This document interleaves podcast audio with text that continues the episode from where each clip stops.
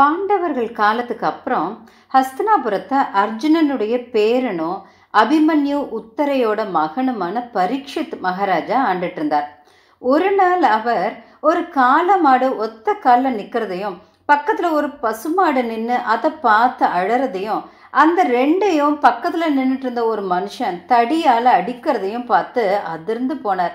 எப்படி ஒரு காலமாட்டால் ஒத்த காலால் நிற்க முடியும்னு யோசிச்சார். தன்னை சோதிக்க தேவர்கள் யாராச்சும் இப்படி வந்திருப்பாங்களோன்னு நினைச்சார். காலமாட்டை பார்த்து நீ யாரு? எதுக்காக ஒத்த காலில் நிற்கிறேன்னு கேட்டார். அதுக்கு அந்த காலமாடு நான் தான் தர்ம தேவதை. கிருத யுகத்தில் நாலு காலில் தான் நின்னேன். அந்த யுகம் முடிகிற சமயம் பூமியில் தவம் செய்கிற மனுஷங்க குறையவே ஒரு காலை இழந்து அடுத்து வந்த திரேதா யுகத்தில் மூணு காலில் நின்னேன். அந்த யுகத்தில் மனுஷங்க கிட்ட இருந்த நன்னடத்தையும் குறி குறைய நான் இன்னும் ஒரு காலையும் இழந்து துவாபர யுகத்தில் ரெண்டு காலில் நின்னேன்.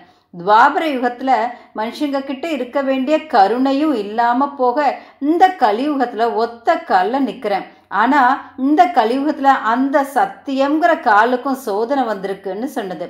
தர்மத்துக்கு நான்கு கால்கள்னு வேதம் சொல்லுது.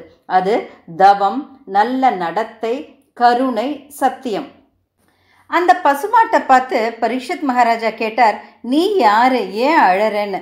அந்த பசு நான் தான் பூமாதேவி.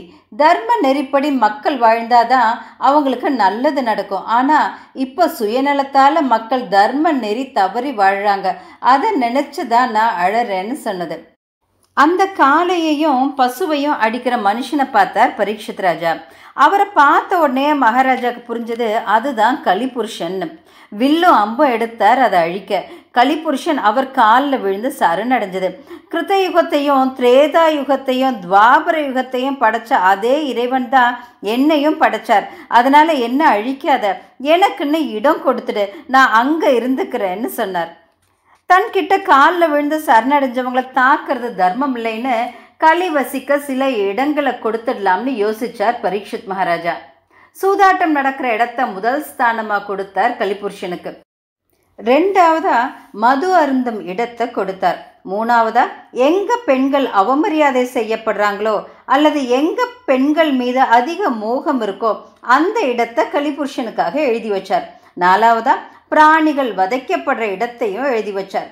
இதெல்லாம் மதிப்பே இல்லாத இடம். மதிப்புள்ள இடத்தை கொடுன்னு கலிபுருஷன் கேட்டார். அதனால பரீட்சித் மகாராஜா அஞ்சாவதா எங்க தங்கத்தின் மேல பேராசை இருக்கோ அந்த இடத்தையும் கொடுத்தார். களி இந்த இடமெல்லாம் போதாது இன்னும் நான் இருக்க இடம் வேணும்னு கேட்க மகாராஜா தொடர்ந்து பொய் பேசுறது செருக்கோட வாழ்றது பேராசைப்படுறது கோவப்படுறது விரோதம் பாராட்டுறதுன்னு மொத்தம் பத்து இடத்த கலிபுருஷனுக்காக எழுதி வச்சார். கலிபுருஷன் தனக்கு ஒதுக்கப்பட்ட இடத்துக்கு கிளம்பினார். ராஜா கேட்டார் இனி என் நாட்டுக்கு வந்து என் மக்களை துன்புறுத்த மாட்டியேன்னு. கலிபுருஷன் சொன்னார் இனி நான் உன் இடத்துக்கு வரமாட்டேன். ஆனால் உன் மக்கள் யாரும் நான் இருக்க இடத்துக்கு வராமல் பார்த்துக்க வேண்டியது உன் கடமை. மீறி வந்தால் நான் படுத்தத்தான் செய்வேன்னு சொன்னார். அதுக்கப்புறம் அந்த தர்ம தேவதையான கால மாட்டுக்கு அது இழந்த மூணு கால்களும் திரும்பியும் வந்தது. பூமாதேவியும் சந்தோஷம் அடைஞ்சது.